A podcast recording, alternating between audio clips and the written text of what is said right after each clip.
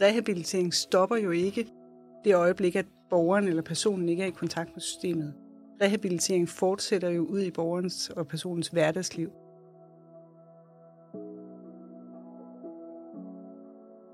Du lytter til Velfærdsprofeten fra Københavns Professionshøjskole. Bag mikrofonen finder du Stine Raab Broselius og Lotte Andersen. Og i dag har vi fået besøg af vores to gode kollegaer, Gry Segoli. Velkommen til, Gry. Tak skal du have.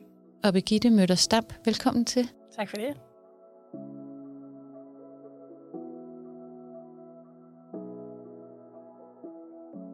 Gry og Birgitte, I er jo inviteret herind i dag, fordi I har i samarbejde med Fremfærd udviklet et projekt, som handler om øh, rehabilitering, mad og måltider, rehabilitering 2.0. Og det her fokus på, hvordan mad og måltider kan hjælpe ældre borgere til at opretholde et meningsfuldt hverdagsliv. Og det skal vi jo tale meget mere om i dag. Men øh, først... Først skal vi måske lige lidt omkring rehabiliteringsbegrebet, fordi for nogle af os, som ikke er så bekendte med det begreb og definitionen af det, kunne vi så ikke starte der med lige at, øh, at få sat nogle ord på, hvad er rehabilitering? Birgitte, vil du sige lidt om det? Ja, det kan jeg da godt sige lidt om. Altså, øhm, begrebet handler jo om øhm, sundhed. Øh, det stammer egentlig fra, eller stammer fra, men er en del af WHO's, WHO's øhm, øh, fem øh, indsatser i forhold til sundhed. Og, og det er der, vi ligesom i Danmark øh, bygger videre på begrebet fra som en del af de her indsatser til at, at skabe sundhed for mennesker i samfundet og i verden. Og hvorfor er rehabilitering så vigtig? Hvorfor synes I, at det er noget, der skal udbredes? Hvorfor skal vi bryde med den gamle tænkning? Vi så et kæmpe skifte lige nu i forhold til, hvad er fokus? Altså, hvem er eksperterne, og hvem er det, der skal løfte opgaverne? Fordi vi har fået skabt et velfærdssamfund, hvor at det er systemet, der er eksperterne, det er fagprofessionelle, der er eksperterne, og vi skal give ydelser til borgerne, så borgerne og personerne bliver de her passive mm. øh, modtagere af vores rehabiliterende indsatser, omsorg eller hvad det kan være. Samtidig med, at civilsamfundet, det bliver så nogen, der, der har levet en, en lidt sådan selvstændig rolle ude af, af kontakt med systemet og, og med personerne, der, der har behov for hjælp. Og det skal vi have vendt. Fordi vi, vi står med en, øh, voksende ældrebefolkning. Vi står med en mindre arbejdsstyrke, og vi står med nogle øh, store øh, opgaver, som, som velfærdssamfundet skal løfte. Og hvis vi skal blive ved med at kunne løfte det med samme kvalitet, så bliver vi simpelthen nødt til både at vende det om, så det er personerne, der har, har behov, der er eksperterne. Civilsamfundet skal meget mere ind, og systemet skal have en mere faciliterende og guidende rolle, mere end dem, der nødvendigvis altid skal løse opgaven.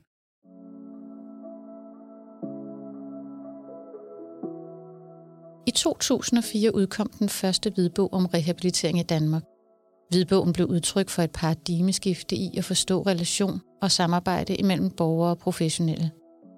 I starten handlede rehabilitering mest om psykiatri og handicap, men siden den første hvidbog udkom i 2004, har rehabiliteringstilgangen spredt sig så der i dag tales om rehabiliterende tilgang i snart set alle sektorer inden for velfærdsområdet.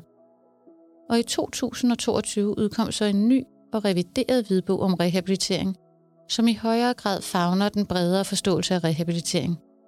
Og det skal vi tale mere om i dag, hvor vi dykker ned i, hvordan rehabilitering kan se ud i ældreomsorgen. Og det gør vi med afsæt i et projekt om rehabilitering i forbindelse med mad og måltider.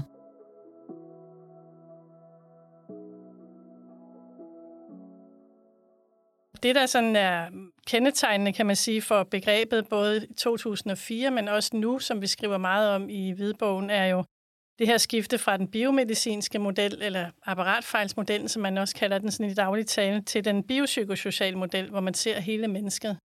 Man har jo talt om det siden 2004, men der er rigtig mange steder ude i praksis, hvor det ikke lever endnu. Så der er rigtig god grund til at sætte et endnu større fokus på det nu. Og man kan sige, at en af de store forskelle på den tidligere hvidbog og så den, vi har nu, er jo, at den tidligere var lavet af nogle, kan man sige, særligt interesserede sundhedsprofessionelle, hvor vi nu har fået øh, myndigheder og ministerier og prøver at samle hele Danmark omkring og sige, kan vi blive enige om en definition af rehabilitering og måden, vi tænker rehabiliterende på, så vi ikke i vores lille land her bruger tre-fire forskellige definitioner øh, omkring begrebet. så siger den nye definition, du henviser til, også lidt om nogle af de udfordringer, der har været i at, øh, kunne man næsten sige, få omsat rehabilitering i praksis tidligere? Det kan man jo sige på den måde, at øh, noget af det, der er ændret, det er for eksempel øh, øh, ordet person er kommet ind i stedet for ordet borger, øh, og at øh, det, som der er fokus på nu, er meget det her personcentrerede øh, aspekt og tilgang. Øh, så man kan sige, at vi prøver at lægge nogle flere vægt i den vægtskåle, end, end i den her systemtænkende vægtskåle, som hænger på den anden side, som tit er meget tungere, og som man stadig ser ud i praksis, er at der, hvor der ligger rigtig meget krudt. Kunne du prøve at uddybe det? Hvad er forskellen mellem systemtænkende og personcentreret? Jo, men i systemtænkning er det jo der, hvor vi tager hensyn til, men hvad har vi brug for på hospitalet eller på institutionen? Øh, hvad, hvordan er styresystemerne her? Øh, hvordan skal det hele fungere? Det er ligesom den ydre proces omkring rehabilitering, hvor det, vi prøver at trække frem meget i den nye Hvidborg, er den indre proces, den eksistentielle proces, og det er personens egen proces. Den kan vi ikke vide noget om udefra. Øh, men, men det, man så siger, det er, at man ligesom prøver at sige, så skal vi prøve at skabe omgivelserne, altså alt det her udefra, sådan så det passer til, hvad har den her person brug for. Er der ikke nogen udfordringer forbundet med det i forhold til at, at, øh, at, at at gribe det personcentreret an i kraft af, at der jo trods alt også er nogle, der er nogle systemer omkring, så der, det må vel næsten kalde på en eller anden form for behov for, at der skal være en, en balance, eller vi er nødt til at have begge dele, så det ikke bliver det ene op imod det andet. Jo, jo, jo, selvfølgelig.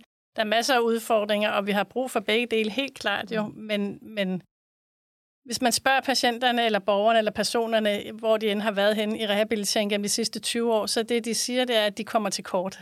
Jeg har endnu ikke hørt om systemet komme til kort. Det lever i bedste velgående endnu, ikke?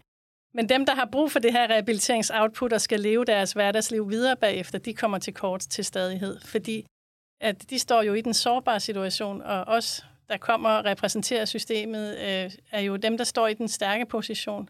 Og der er stadigvæk ikke sådan en virkelig god tradition for at afgive magt, som er en af de centrale faktorer for, at det her kan lade sig gøre. Så, så der er nogle ting, der er nødvendigt at ændre på, og som jo er op imod gamle kulturer i sundhedsvæsenet, og masser af andre ting, økonomi i kommunerne osv. Man har den her traditionelle tænkning omkring, at det koster mere, hvis vi skal komme tættere på personerne. Det kunne jeg godt tænke mig at udfordre. Og det har I jo så prøvet i jeres øh, projekt om mad og måltider. Kunne I ikke fortælle lidt om det? Hvad har det handlet om? Altså, det er et projekt under fremfærd ældre og sundhed, som jo er et samarbejde mellem KL og forskellige fagforeninger. I det her tilfælde KL og Ergoterapeutforeningen. Og der er tre kommuner, der har haft mulighed for at komme med i projektet, og det er Tønder, Sønderborg og Hillerød Kommune. Og formålet det er at stille skarpt på den nye rehabiliteringstilgang, altså rehabilitering 2.0. Og her har man valgt vinklen mad og måltider som et greb ind i rehabilitering, men fokus er ind i det brede rehabiliteringsperspektiv. I den gamle hvidbog var der meget fokus på de fysiske kompetencer. Der var et snært af et genoptræningsperspektiv. Man tænkte meget i sådan nogle tidsbestemte indsatser. Men rehabilitering stopper jo ikke det øjeblik, at borgeren eller personen ikke er i kontakt med systemet. Rehabilitering fortsætter jo ud i borgerens og personens hverdagsliv. Og i øh, det udvidede rehabiliteringsbegreb, øh, der er der både de fysiske kompetencer, der er de sociale kompetencer, og de kognitive kompetencer, som vi alle sammen bruger i vores hverdagsliv. Og når du snakker om, om de her forskellige kompetencer, så tænker jeg, at det her re, det antyder ligesom, at man skal tilbage til sine gamle kræfter, eller tilbage til det stærkeste udgangspunkt. Men hvordan ser det ud på ældreområdet, når vi snakker rehabilitering?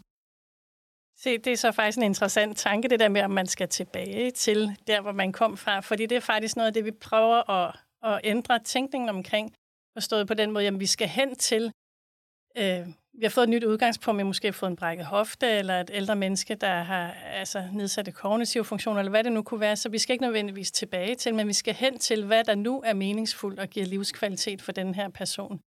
Øhm, og det her øhm, øh, traditionelle sådan udviklingspres, der har været i rehabilitering, men om nu skal vi tilbage til, og vi skal have bedst mulig fysiske funktionsniveau, oplevede jeg, det var, du lige øh, spurgte om der. Øhm, det er faktisk med til at sådan, øh, øh hæmme øh, de rehabiliteringsoutput, øh, som, som de personer, der er i rehabilitering, har brug for. Er der en særlig måde at arbejde med rehabilitering på ældreområdet, som adskiller sig fra de andre områder, hvor man arbejder med rehabilitering? Når vi arbejder med ældre og mennesker med demens, så er vi i gang med at arbejde med en, en målgruppe, som uafvendeligt vil miste færdigheder. Deres kompetencer, både på det sociale, det kognitive, det fysiske og det psykiske, vil falde. Så hele indsatsen er en ongoing indsats, der hele tiden skal tage højde for, på det funktionsniveau, du har nu, hvordan er det, vi så skal understøtte. Og for eksempel for mennesker med demens, der kan rammerne godt have behov for at blive mindre og mindre, fordi at mennesker med demens måske har nedsat evner til at være en del af et stort civilsamfund. Så der kan civilsamfundet være to, en nabo og en, en ægtefælle måske. Og det, og det er, når vi vender lyskejlen ud mod personen. Hvis vi vender lyskejlen igen mod de sundhedsprofessionelle, så er det egentlig generelt, uanset om det er ældreområde eller hvad det er, at det her med, at vi afdækker behovene, øh, og vi så øh, skal tage stilling til, hvad er det for nogle indsatser, der så skal være. Det, der sker der, det er en fortolkning. Hver gang vi afdækker behov, så sker der en fortolkning, vi skal være opmærksom på, øh, som, som stiller sig imellem os og den person, det handler om. Øh, og det er både i forvaltningspraksis, og det er i terapeutpraksis, og det er alle mulige steder, hvor vi skal have, have noget at vide om folks behov. Og så har man også set på øh, rundt omkring, at det kan faktisk også godt være, at man ikke får alt at vide om folks behov, fordi hvis ikke vi har fået skabt en god relation, så har jeg jo for eksempel ikke lyst til at fortælle, hvis jeg er ensom. Eller noget andet, der er tæt på. Så når vi nu snakker eksistentielle perspektiver, det kræver noget tillid øh, til den, man taler med, før at man har lyst til at fortælle om det. Og det er jo der, at det kan være, der kan være en far for, at det hele bare kører helt i skoven, fordi vi slet ikke egentlig kommer ind til kernen af, hvad det handler om i sådan en, en rehabiliteringsproces. Så har der også været en systemtænkning med, at rehabilitering det er noget, der foregår, når en borger eller en person er henvist til genoptræning eller henvist til et eller andet forløb i systemet. Men det, som personerne, der egentlig har behov for rehabilitering, de i tale sætter, det er, at deres behov stopper ikke når de er færdige med, med den pakke, de har fået bevilget, eller når de tager hjem fra træning. Deres behov er der hele døgnet. Så det her fremfærdsprojekt, det prøver at sætte fokus på, hvordan kan vi understøtte borgerens behov og alle kompetenceevnerne i borgerens hverdagsliv. Og mad og måltider er så en vej ind til det. Mad og måltider er noget, der betyder utrolig meget for øh, både for, for mennesker i Danmark og sikkert andre steder også og man ønsker at inddrage civilsamfundet, prøve at se på, hvordan kan vi sammen understøtte øh, personernes behov, ikke kun fra systemets side, men, men fra hele borgerens hverdagsliv og, og, øh, og lokalsamfund. Og Gry, nu nævnte du lige selv det her med, at mad og måltid er jo sådan set noget, der for mange af os er, er lige med livskvalitet. Men er der noget i øh, nogle erfaringer, noget, øh, noget viden, som har gjort, at det lige er mad og måltider, som I er endt med? Det har været øh, med udgangspunkt i at se på, hvordan kan vi brede det ud, så det ikke kun er fysisk genoptræning, så det ikke kun er øh, rehabilitering af fysiske mm. kompetencer. Og så er valget øh, faldet på mad og måltider, fordi det er et område, der faktisk ikke er sat særlig meget fokus på. Der har været rigtig mange, meget fokus på dysfagi og kalorietælling. Men hvad mad og måltider er ud over rent ernæring, er der faktisk ikke øh, særlig meget øh, hverken forskning på eller, eller fokus på. Så, så det er et, mm et ønske om både at få udvidet rehabiliteringsbegrebet, så vi ikke kun tænker i det fysisk, men også egentlig udvikle et område, der har båret præg præ af, af kalorier og, og dysfagi. Og der er tre kommuner, der deltager i, øh, i fremfærdsprojektet, og de har hver især øh, meget fokus på de sociale kompetencer, lige fra at se på, hvordan man kan udvikle madklubber i det eksisterende lokalsamfund. Der er en kommune, der er begyndt simpelthen at kortlægge, hvad foregår der rundt omkring i civilsamfundet? Hvad er der af aktiviteter i de små landsbyer, og hvordan kan det kommunale system være med til at understøtte og føde ind i det, så vi ikke trækker personen ud af deres civilsamfund, men vi tværtimod bygger op, så de kan blive længst muligt i deres lokalsamfund. Og en anden kommune har fokus på det her med, hvis man er på døgnophold på rehabilitering, hvordan kan man så træne de sociale kompetenceevner også? For det er jo noget af det, som man mister, hvis man sidder på grund af nedsat fysisk kompetence mister muligheden for at komme ud blandt andre, så mister man ikke kun fysiske færdigheder, men man mister faktisk også sociale færdigheder. Så det her med at sidde og være aktiv omkring et måltid er noget, der skal... Og så er vi ude i en traditionel genoptræning.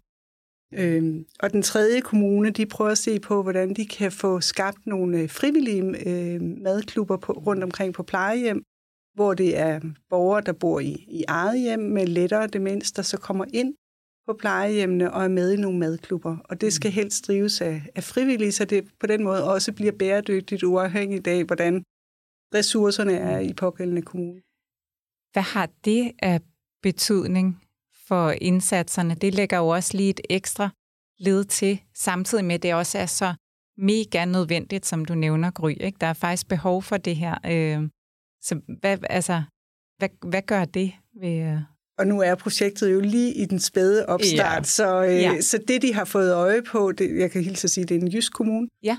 Øhm, og der er der en by, hvor de ved, jamen der er ham nede for kronen, han plejer at lave noget fællesspisning, og så er der en kirke, der plejer at lave noget andet, og der er en idrætsforening, og der var alle mulige ting, der vi begyndte at snakke om den pågældende by, der bare poppede op. Og der vil de starte, fordi det er altid godt at starte i et lokalsamfund, hvor der faktisk sker en masse ting. Samtidig med, at de ville starte der, så ville de så prøve at kortlægge rundt omkring i alle de andre byer hvad der er aktiviteter. Og grunden til, at de vidste, at der var alt det her, det var fordi en af dem, der sidder i projektgruppen, hun bor der. Så hun har en lokal kendskab, kvæg, at hun også er civilborger. Øhm, og det er jo tit noget af det, som øh, personalet ikke nødvendigvis har. Hvis de bor i en anden kommune, eller hvis de bor i den anden ende af kommunen, så mangler de den her føling med, hvad er det egentlig, der sker i lokalsamfundet. Så der er et, et kæmpe vidensbehov, som ikke nødvendigvis er fagfærdigheder, men faktisk kendskab til hele borgerens hverdagsliv. Måske er det min indre socialrådgiver, som øh, taler her, eller som har sådan et opmærksomhedspunkt i forhold til det her med at inddrage civilsamfundet. Men jeg ved, man jo også har arbejdet rigtig meget med at, at trække i højere grad på civilsamfundet i England. Og der er der nogle øh, resultater, der viser, at, at man skal også have en, altså kunne byde ind med noget for at være en del af de frivillige fællesskaber. Altså, øhm, og man har jo allerede i Danmark en opmærksomhed med ulighed i sundhed. Er der nogen, som risikerer at blive tabt i det her øh, rehabiliteringsperspektiv? Nogle borgere, som øh, måske er for skæve til at være i, i de her øh, frivillige indsatser? Altså nu der, hvor jeg har færdet, har været... Ja, fordi jeg har mest baggrund i, i at have med mennesker med skadet hjernen at gøre, og så det har været altså brugerorganisationer omkring det, for eksempel Hjerneskadeforeninger og lokale afdelinger af det og sådan noget. Og der, det, jeg har mødt der, det er en fantastisk rummelighed. Altså, de rummer hinanden, de sørger for at gå hjem og banke på, hvis en bliver siddende hjemme i sofaen. De tager virkelig hånd om hinanden øh, på den måde. Men det er klart, hvis man i første omgang slet ikke synes, det er noget for en at komme ned og sige goddag der, og ligesom blive bekendt med, hvem er med her, så kan man selvfølgelig godt øh, stå helt alene øh, efterfølgende. Ikke? Men det er også her, hvor vi skal huske det personcentreret at det er mennesket først. Fordi hvis vi nu laver en ny model, der hedder, nu er det bare civilsamfundet, så tager vi jo egentlig bare og overfører vores udefra perspektiv, med det, altså, hvor vi tager udgangspunkt i organisationen, om det så er en kommunal organisation eller en civil organisation, det er fuldstændig lige meget, hvis vi glemmer mennesket og, og menneskets behov. Så det er vigtigt at se på, at det skal ikke være én løsning. Det skal ikke være, så alles behov skal løses af lokalsamfundet dem, der kan få understøttet deres behov og blive en del af lokalsamfundet, skal selvfølgelig hjælpes med det. Men dem, der har behov for nogle mere specialiserede, tilpassede indsatser ud fra deres sociale øh, behov og kompetencer, de skal have noget mere specialiseret. Og det er der, vi skal huske indefra perspektivet hele tiden. Jeg tænker også, det peger lidt ind i noget, sådan som jeg lige hørte, som ikke kun handler om at, at få personen frem hos den, som har behovet, men altså også at, at dyrke personen bag den professionelle, eller i den professionelle, om man vil. Altså, så det også bliver at gå lidt mere, jeg ved ikke om det er tilbage eller hen imod, men altså, at vi som professionelle også er forskellige. Forskellige mennesker med forskellige erfaringer, forskellige forankringer ude i, uh, i civilsamfundet, som vi faktisk godt må bringe i spil. Vi er ikke bare øh, systemsoldater. Der er jo lavet sådan en model for personcentreret rehabilitering, hvor det inde i midten, det simpelthen er den her dyade, altså relationen mellem mig og den person, der skal have rehabilitering. Øh, og så er der sådan to cirkler omkring, og det handler om mikrosystemet, som jo er det team, der så lige er tværprofessionelle folk omkring, og så makrosystemet, som er organisationen og, og kan man sige, hvad der er omkring. Øh, det kunne også være, hvis det er en kommune, så de kommunale rammer jo ret tæt på sådan en organisation, for eksempel. Ikke? Men hvor det, som det handler om, og pointen med modellen er, at jamen, der skal være plads til relationen, der skal være plads til både den fagprofessionelle som person, som du taler ind i der, og altså den person, der har brug for rehabilitering, der skal være plads til den her relation, og så er det egentlig mikro- og makrosystemets opgaver at sørge for, at der er plads til det her kan fungere. Så det er en anden måde at tænke på, i stedet for at tænke, nu har vi øh, lad os sige, en kvalitetsstandard og en tjekliste for, når du kommer ind til rehabilitering for en apopleksi. For eksempel, så skal vi det, vi skal det, vi skal det, vi skal det, vi skal det. Så sætter vi hak, når du går ud af døren og siger, bingo, nu har vi rehabiliteret dig, det er gået drøn godt. Hvor vi så måske ikke altid lige får den der feedback med, jamen nu satte du dig hjem i sofaen, og det blev ikke til noget. Du brugte slet ikke alle de der fine indsatser til noget, fordi der faktisk ikke var taget vare på, hvordan det så ud inde i dig. Øh, at du ikke kom i mål, kan man sige, med hele den eksistentielle del af, at nu havde du et helt nyt liv og helt ny krop og helt ny hjerne og så videre at tage stilling til. Ikke? Øh, og det Gry lige talt ind i der med, øhm, med processerne, øh, er jo meget sådan sigende omkring, at det handler jo ikke om den proces, vi kommer med udefra. Den skal egentlig bare stilisere eller støtte op, fordi den rehabiliteringsproces, personen har gang i, den fortsætter jo. Den fortsætter mange år efter, vi som offentlig system synes, at nu er vi færdige, nu har vi opnået alt, hvad vi kunne øh, i den her rehabiliteringsproces. Det har vi ikke, hvis vi spørger de mennesker, det handler om. Så øh, det er en anden måde at tænke det på, hvor man kan tænke, at der er meget vundet ved at tænke den vej rundt, og om ikke andet så i hvert fald sige, ja, det prøver vi, og så ser vi, hvordan det går, for nu har vi prøvet det andet i mange år, og set, hvordan det er gået på godt og ondt. Ikke? Og hvordan tog personalet så imod det, da I kom med den her idé? Altså, synes de det også, det var spændende, eller jeg tror, det er blandet, og jeg, og jeg tror, at øh, altså, alle kan se, det er en god idé. Alle vil det gerne. Øhm, jeg kan tage et eksempel fra, fra da vi havde coronatiden. Så havde vi, øh, nu er jeg jo fra ergoterapeutuddannelsen, der havde vi nogle studerende ude i praksis, som skulle se på nogle ting. Og som ergoterapeuter har vi et redskab, der hedder Koppen, som, virke, altså, som er lavet til det her med at inddrage personer på forskellige vis i forhold til deres hverdagsliv. Øh, og det havde de forestillet sig, at de skulle ud og lave i praksis. Så sagde de ude i praksis, nej, men det, det bruger vi ikke lige, fordi nu er der lige corona. Øh, så man vælger det fra på en eller anden måde på, af forskellige årsager. Tit så er det sådan noget med, så synes man ikke, man har tid, eller så, og så videre. Vive har også lavet en undersøgelse i forhold til brugerinddragelse, som også siger, at det er altid de andre, der ikke gør det. Jeg er enormt god til det selv, de andre gør det ikke, eller jeg har ikke tid, eller altså alle sådan nogle ting.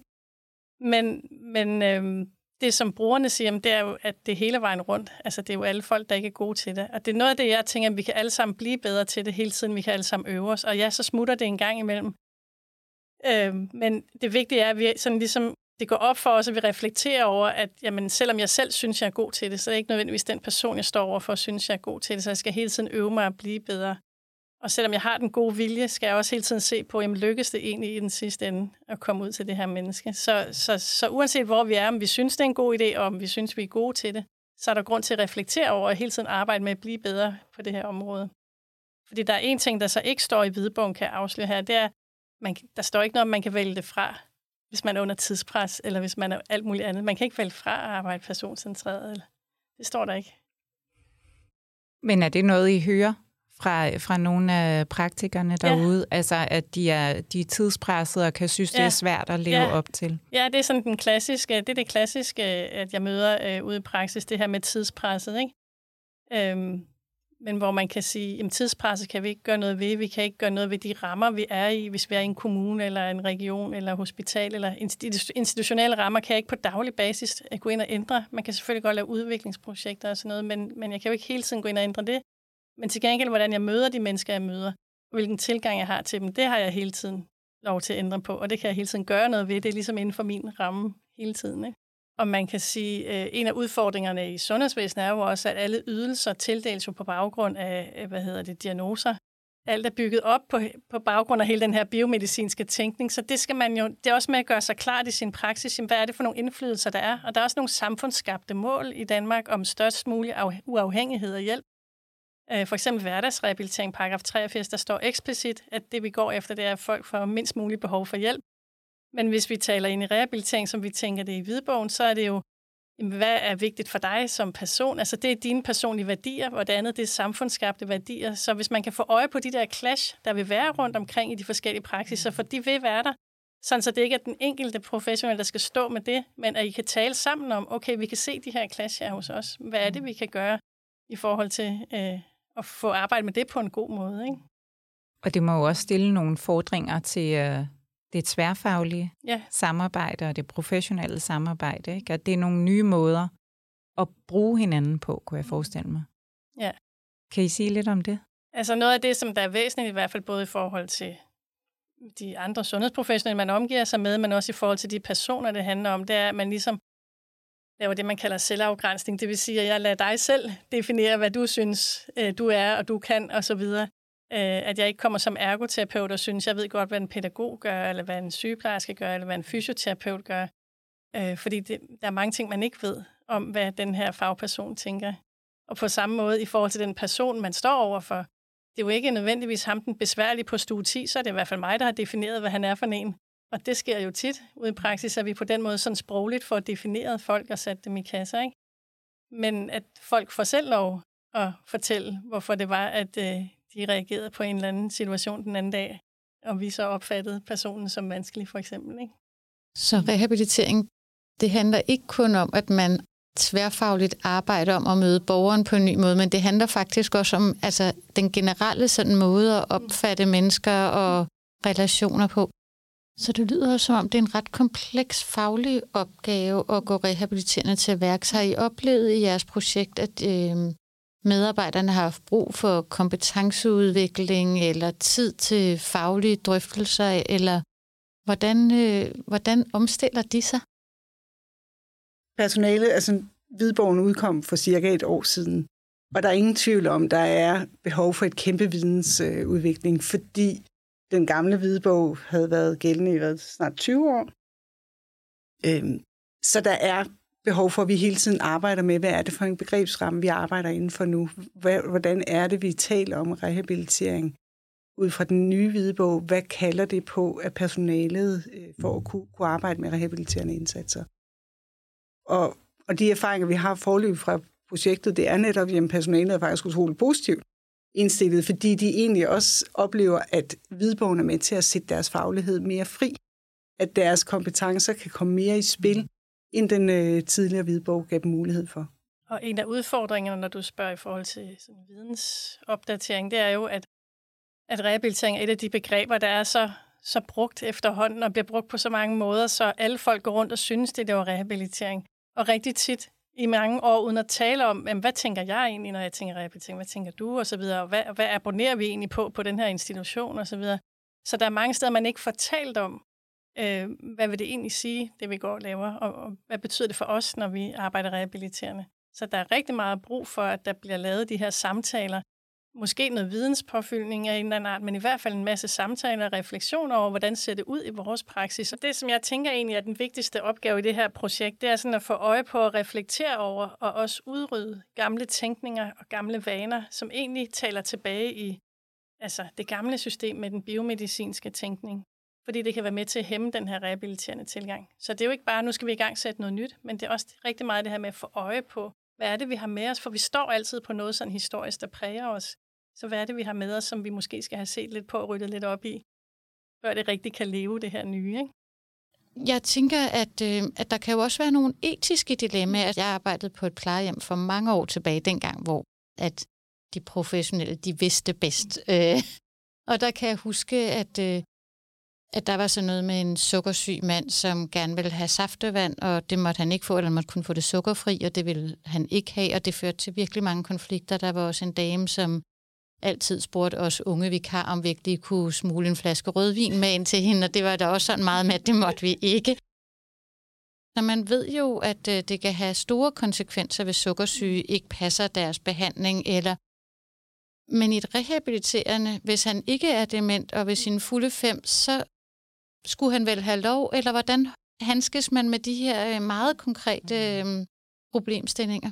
Altså, der er jo, øh, kan man sige, det er jo kamp, eller ikke kamp, men, men dilemmaet mellem omsorg og omsorgssvigt. Øh, og hvis han er, som du siger, ved sine fulde fem, så må han jo godt tage stilling til, at, at jamen, det vil jeg gerne, det her. Eller det er jo lige så det samme som folk, der ryger, de ved jo også godt, det er skidt. Hvis vi har informeret ham om på forhånd og talt med ham om, jamen, der er de her risici forbundet med det, valg, du eventuelt træffer, så må han jo faktisk gerne træffe det valg, hvis han ikke er umyndiggjort. Også selvom han er umyndiggjort, vil jeg lige sige. Ja. Så der vil I tænke, at, øh, at det er simpelthen op til den enkelte. Hvis man går altså rehabiliteringsplanken ud, så, øh, så må man også gå med, at nogen tager nogle beslutninger, som virkelig strider mod ens faglige vurdering. Altså det, det er jo det dilemma, man så står i som fagprofessionel. Fordi du hører os ikke sige, jamen så skal vi holde op med at have dialogen. Så skal vi holde op med at prøve at give øh, sunde alternativer. Så skal vi holde op med at, at se på, hvad kan vi ellers gøre. Tværtimod, det skal vi blive ved med. Men vi skal også til syvende og sidst respektere, at den, altså individets frihed er faktisk noget, der står ret højt i, i den danske grundlov. Og vi har ret til at træffe nogle valg, der er himmelråbende skøre, øh, set udefra. Men, øh, men det er en del af, af det at være borger i Danmark. Jamen, øh, tusind tak for at øh, dele jeres indledende erfaringer med projektet, og vi håber, vi får mulighed for at tales ved igen, når I er kommet endnu længere og har gjort jer endnu flere erfaringer. Ja, tak fordi I havde lyst til at være med. Tak fordi vi måtte komme. Ja, tak for det.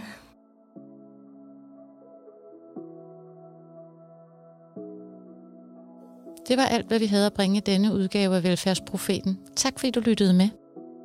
Husk, at du altid kan følge os og finde os der, hvor du normalt finder din podcast. Vi lyttes ved.